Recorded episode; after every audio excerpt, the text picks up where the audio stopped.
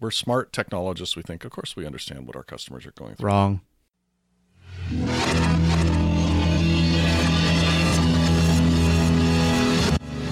Fire. Four, three, two, one. We have ignition. All right, thanks for joining us on All the Responsibility, None of the Authority, a podcast for product managers, product marketers, entrepreneurs, and innovators of all stripes. We're here to help you create better products and more successful product companies. Welcome, Nils. Thank you very much, Rob. Our topic today is uh, something that came up quite a few times. It seems like a few weeks ago, all of a sudden, I was getting all these questions about getting feedback from customers and how to, what are some good ways of collecting feedback? Are people want to know if I had any, any anecdotes, and I don't have that many anecdotes really, but um, they wanted to know, you know, what are some mistakes that people make, and of course, mistakes that I've made. Um, why why do we make those mistakes when we're trying to get feedback from our customers? Um, what have what have I learned from the mistakes I've made, and also the mistakes that I've seen other people make?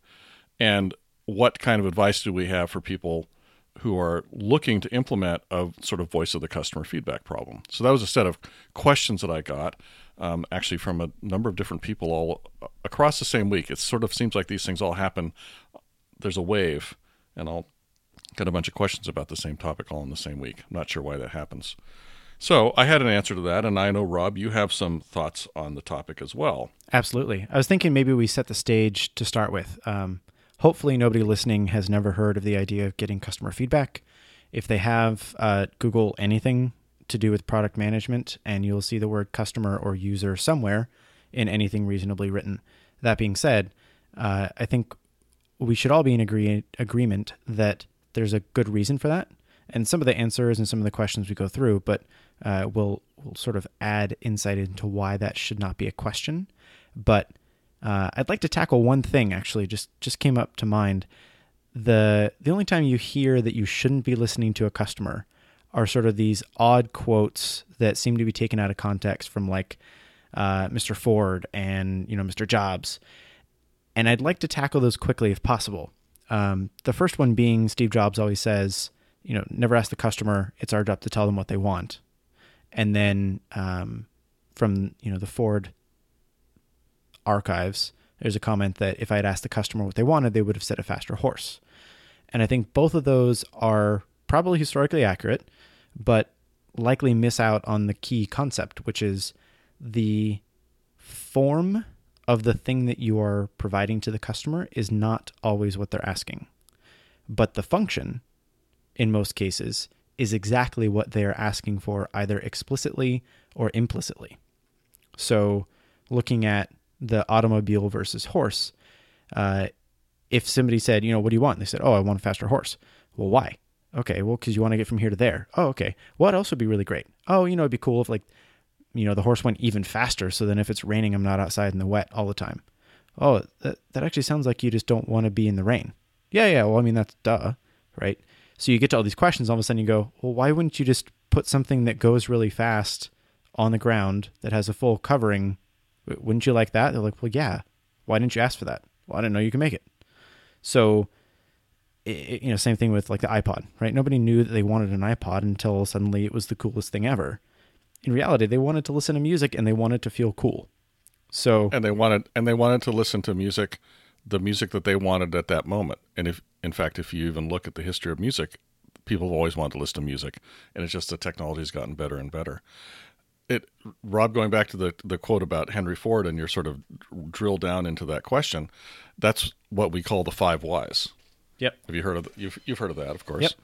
And uh, I don't know if if all the listeners do, but the idea being that you, if a, a customer or somebody says, "I would like X," and you ask them why why do you want X, and then you by asking why over and over again to each of their answers, you get eventually to the underlying.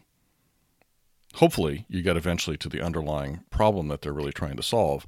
In the case of the of Henry Ford's customers and horses, you know, they were really trying to solve this problem of getting from one place to another, getting to one place to another while being dry, while not being muddy, while not having to to feed the horse, you know, whatever it might be. So very powerful, and that goes then to the techniques that we were asked about, you know, what are the techniques you use? The five whys is one of the great techniques for getting customer feedback. Yep. And I think we've touched on what are the common mistakes. I think one of the most common mistakes is the assumption that the first question you ask will have a direct answer that relates to your product.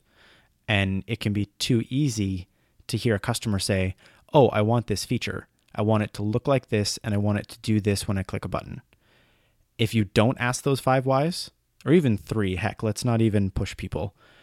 If you even get to three, you'll realize that the first thing the customer said is not exactly or truthfully or more holistically what they need or want. I run through a little example of that so that, you know, the customer says, Well, I really like this button to be green. And what, well, why do you want it to be green? It's so I can pick it out easily from all the other buttons that are there.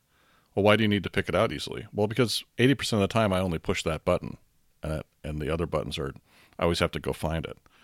And so, you know, you, you that's three questions, right? Three whys. And you, you get the realization that, oh, the problem isn't the buttons gr- not green. The problem is there's all these other buttons that are distracting and aren't necessary. Right. Or even the case, right. why do I need a button to do this thing? If I have to do it exactly. 8% of the time, why don't you just do it automatically for me? Exactly. That's exactly the problem, right? And so one of the things that when I talk to customers, I'm, I'm not really very theory driven on how I do this. I do like the concept of the five whys and things like that, but I sort of have three main things that I go in with. One is I always go in with the idea that I can't trust what people tell me about what they need or why they need it, right?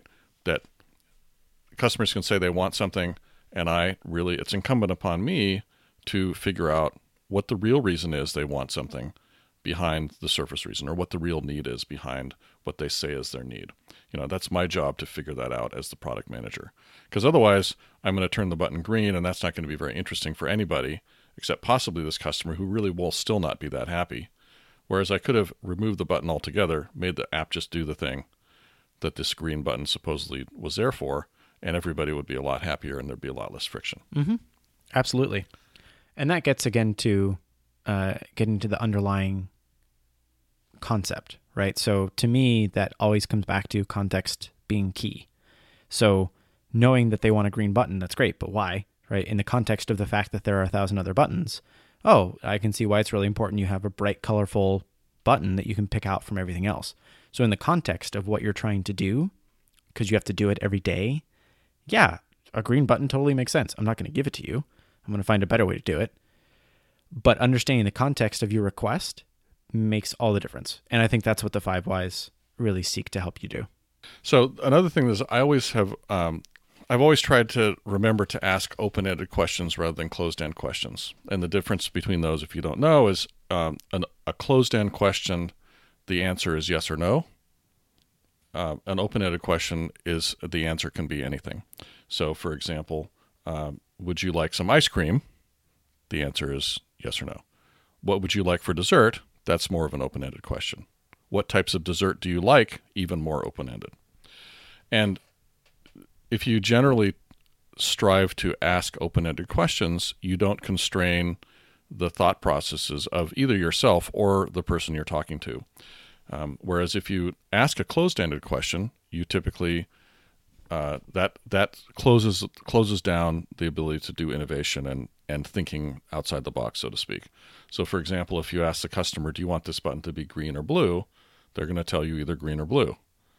But if you ask the customer, how often do you press this button?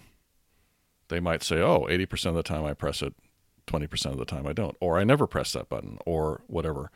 Um, those are some answers that you can s- learn much more about if you ask open-ended questions. A good example that, that I run into is we're we're an e-commerce enablement tool. We effectively help sellers, you know, run their business more efficiently when they're on a bunch of different channels. An easy way to ask some of these questions are, well, what do you use to sell? and what do you use to ship and what accounting system do you have? Oftentimes, even just giving them a list of options would cut down the time that it takes to ask that question. However, asking them, tell me about your your business process. Where do you sell? How do you get it fulfilled? And then, you know, what do you do after that? Who does what? Can often fill you in on the rest of the org chart where either it invalidates the service or product that you have because for some reason it's already being done, it would be duplicative, and then in some cases, it shows you 10 other places where you could solve their problems. right? So again, asking those broader questions, the open ended, to tell the a story or to tell sort of as much detail as they're able to give, I think you're absolutely right. It Would be super helpful. Mm-hmm. Mm-hmm. And so one of the things that is that you have to recognize as a product manager, and this kind of drives both of these observations drive back to that, is that you are not your customer. And I can give you a really good example of that. I'm a product manager. I've been a product manager for, as we've talked about, umpteen million years. And my product, I had a product at one time that was for product managers. So I was a user of my product. I use it every day. It was a great product for product managers. But I found every time I talked to one of my customers, I learned something that I did not know. I may have thought I knew everything about product management and everything about product management tools since I made them and I was a product manager. But yet, every single time I talked to a customer, I learned something I didn't know.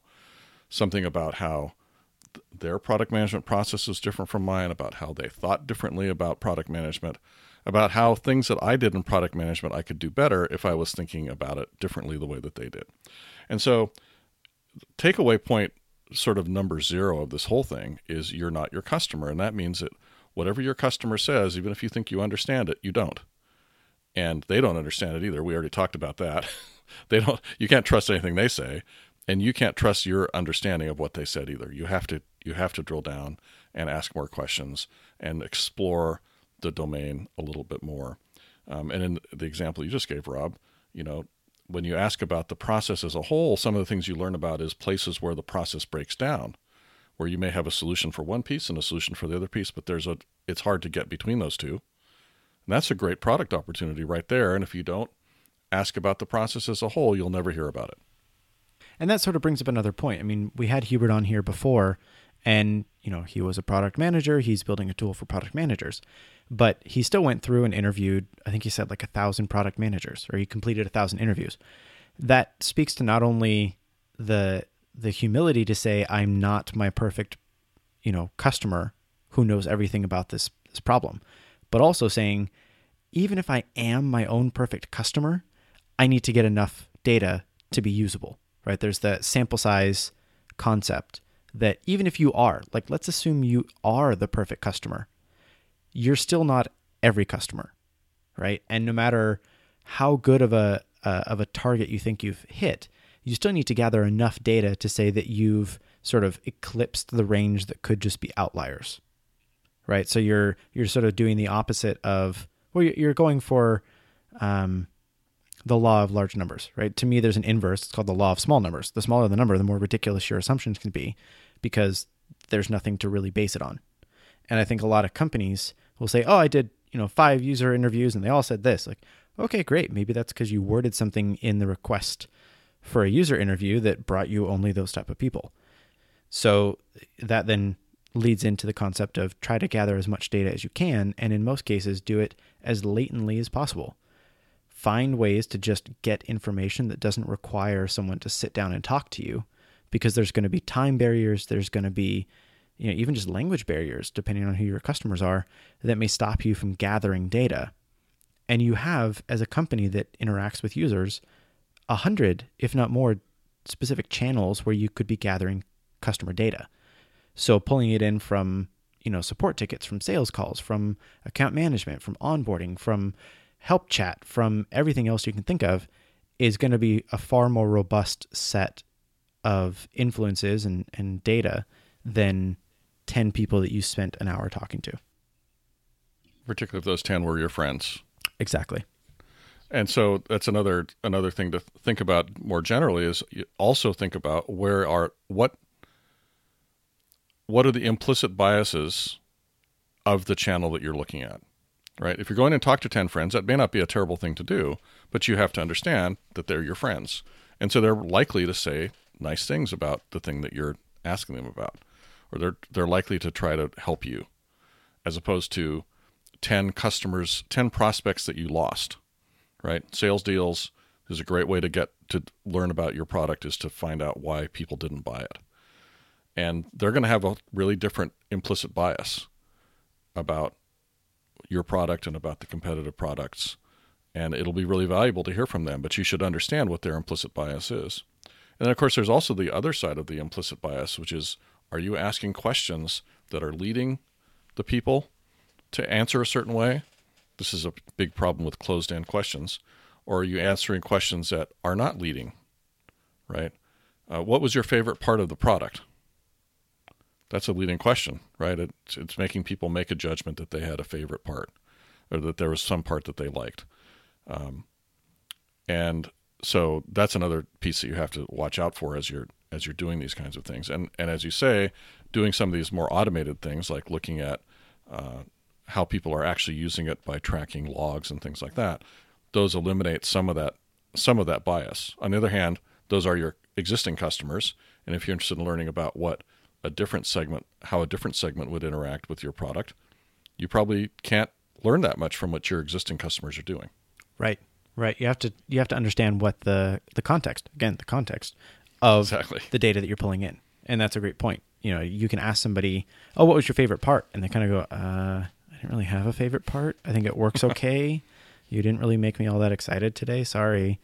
And then you could even say the opposite. What was the most confusing part?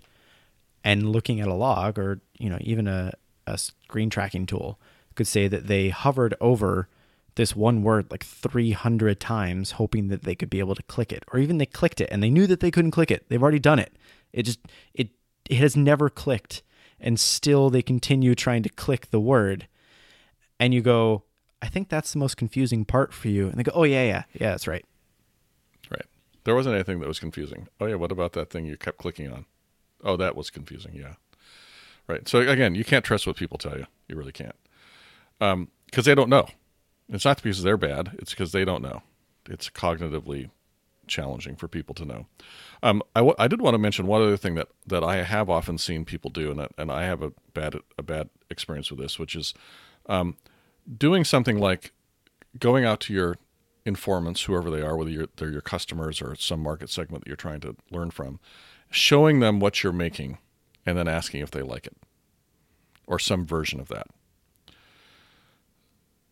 And that's okay to do if you're trying to actually decide determine whether the thing that you're building is usable, right? If the if the question is is the thing that I'm building usable, you already know that if you already know that it's solving an important problem for the market and you want to see if the design you have is good, then that's a decent test to do, right? You go out and have some people work with it and see if they can make use of it and if they like it, if they if they're not offended by it. But if you're thinking about if you're trying to decide whether you should build a product or not, you know, so you're do, you're earlier in the process. It's really a bad idea to show people what your idea is and then ask them if they like it, because most people are going to say yes. In fact, most people will say that they will buy it, and then they will never buy it. In fact, one of my previous companies was sunk by this type of market research, where literally some of the execs went out with a mock-up and said, "We're thinking about building this thing. Would you buy it if we built it?" And they got enough yeses that they decided to invest a large amount of money into it, and we literally sold zero dollars. terrible It is it is not an effective way to do market research, and that's one of the biggest takeaways I have. You have to be more subtle, and it's just as you said, right? You have to you have to be able to to do things like testing the how people actually do things, or you have to ask why five times. Um, you know, you just and, and it's a similar. You know, salespeople actually addr- address or salespeople actually have a lot of these same challenges when they're out talking to to prospects, right? And there's a lot of techniques that salespeople use to get feedback from their customers and to get the customers to open up about their problems. Um, things like this open versus closed questions and when to use which, um, how to validate that the customer has a problem, when to use a closed ended question, because there's sometimes you want to do that, and also how to do things like trial closes, where you say, maybe you've elicited that there is a problem that the customer is trying to solve, and you say, if we had something that would do this, would that be would that be appealing? You don't want to say, you don't necessarily want to say, will you buy it? You might say that, but what you really want to do at that point is you are asking a closed-ended question where you want to get a yes or a no answer. It's called a trial close, and if you can get a yes, then that's a good indicator that you could should move forward with getting more validation. Right. And one of the things that that does actually mentally is it it sort of buckets sections and you get this gatekeeper effect of saying, so you wanted to do X, Y, and Z. Let me tell you about X. So if the product does X, does that sound appealing? Right. And now suddenly even the consumer, the person eh, on the other end of this pitch, is going, okay, I have this concept called X, and the last thing I remember saying is that I liked it.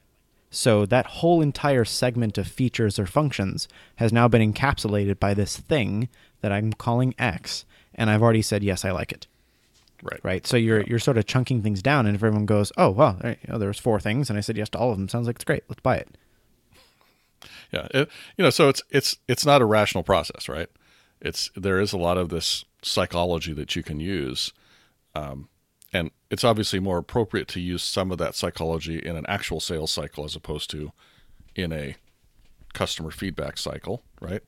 Because with the customer with customer feedback, you're really trying to get to the truth in some sense, whereas in a sales cycle, you're really trying to get to a buy, which hopefully is backed up by the fact that the customer will get value. Right. But Now, I think we probably skipped over something that, that maybe some of the listeners are, are pointing out in their mind. When you were talking about going out to the market and asking if somebody wants to buy something and showing them a mock up and, and getting enough yeses, right?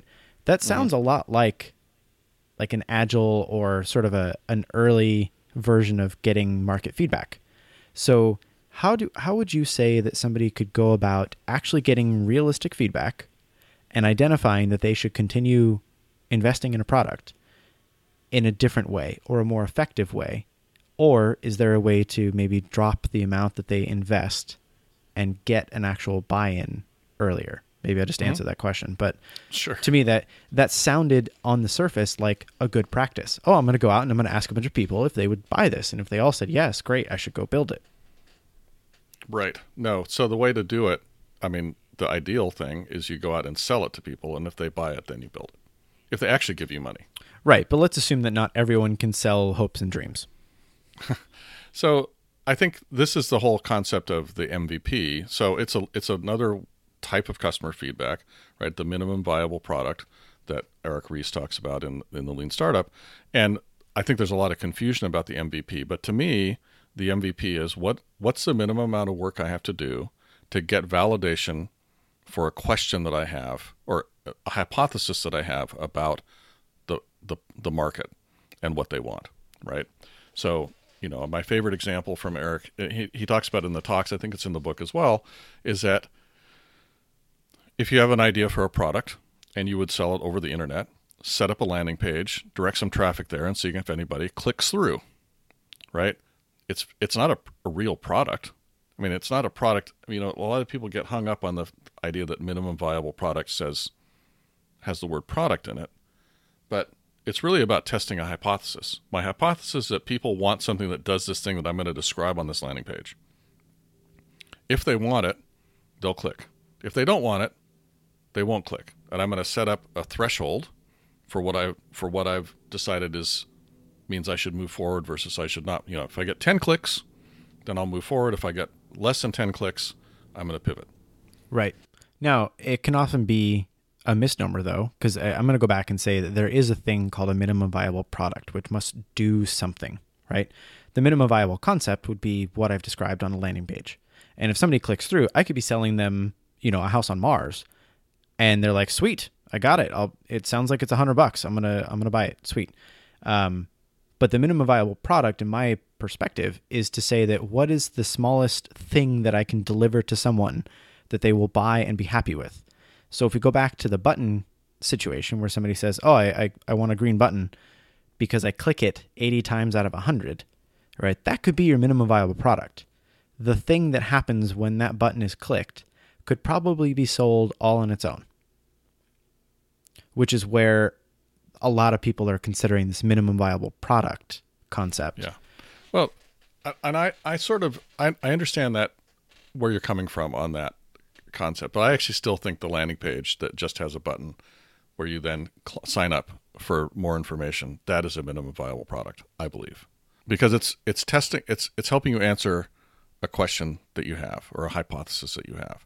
Now I know there's not everybody agrees with me on this, just just reality. Um, some people say, yeah, you have to, it has to be something you can sell and that people can do something with. Well, no, let's let's be clear. There's a lot of products out there that people can't do anything real with, and you can't really even deliver to them, and they still buy anyway.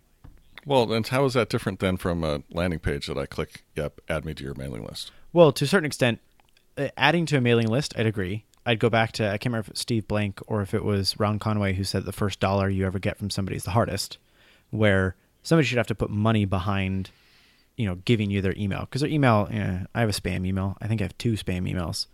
I'll give you whatever you want, but to actually give you a dollar, like, oh, okay, that's you know, that's a credit card profile. That's the ability to charge me in the future. That's a whole different level of enthusiasm, even if it's a dollar.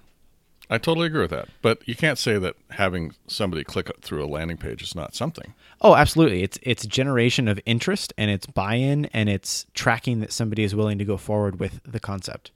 It has to do with what your what your hypothesis is. Right. But that right? doesn't mean that If that's the my hy- smallest thing that if you my could produce. hypothesis if my hypothesis is that somebody will give me a dollar for this, then yeah, I have to have something that's worth a dollar. If my hypothesis is that somebody and I can't, it has to be probably more than a landing page, maybe not.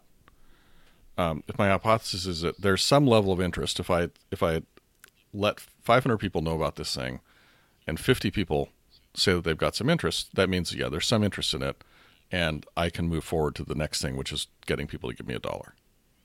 This is a, actually a whole different podcast topic, but it's kind of interesting because it is related to this customer feedback question, right? Customer feedback can be I go out and ask the customer some questions, or I put something in front of the customer and they take some action, or the customer is using the product and they do use it in a certain way, and I and I have, am able to track that and get some insights based on what they do. Absolutely. Right. So there's a wide range of things that I think we've covered. I totally agree. And We'll definitely have another follow-up on on what MVP is and what, you know, minimum viable concept, whatever those differences may be. Hopefully we'll Right. get an expert in here as well. That would be nice to get an expert uh, to school us both, or at least me. I need some school. I think both obviously. of us need it for sure. So I think um, you know we covered a lot of topics here. yeah, and we're Really? we're still under the 30 minutes, so but I think I- I, think uh, wrap up might be in order. Wrap up. So key points. Uh, one, you're not your customer. Yeah, that's like And- base expectation. That's that's a really important thing. It's really hard to remember though because you know as we're, we're smart technologists. We think, of course, we understand what our customers are going through. Wrong. Um, it you do you do not basically is the is the answer to that. Um, and your customer. So this is really point number one. That was point number zero. Point number one: your customer doesn't know best, um, and you can't trust what they say. But this isn't because they're bad. It's because they don't really know, right? And so you have to use techniques like the ones we talked about to improve the value of the information you get from them. Whether that's um, you know asking open-ended questions and asking why five times, or um, you know making a trial close, making sure not to. Well, point number three is really don't show things before doing some discovery, but you know your customer doesn't know best, and so you have to work with them to elucid to elicit really what the underlying problems are. Right. And this is particularly if you're looking for product ideas. If you're looking for the for to validate a product idea, you can't just tell people, "Here's my product idea. What do you think?" You have to elicit whether they have the problem that your product is supposed to solve, and whether they're going to be willing to pay money for that. This point number one would be where, uh, you know, where Steve Jobs is misquoted all the time, and where you know the Ford example comes up. Right. The customer Right. has good information, but they don't really know explicitly what's best. Right. So uh, number two, I think we said asking five, asking why five times. So the five whys to actually get to the heart of that, which you know kind of plays into number one, but uh, more explicitly, continue to dig until you feel like you've hit sort of the the rock bottom, the the true basis for which the customer is giving you certain feedback. Number one is the the overall theory. Number two is a technique, and number three is something not to do, which is if you show your stuff before doing discovery, or if you ask closed-ended questions, you're going to get answers that are not really usable. You're not going to be learning as much as you should. In fact, you may be losing learning things that are not true. Um, but because we're humans, they'll seem like good answers, and um, you should not act on them.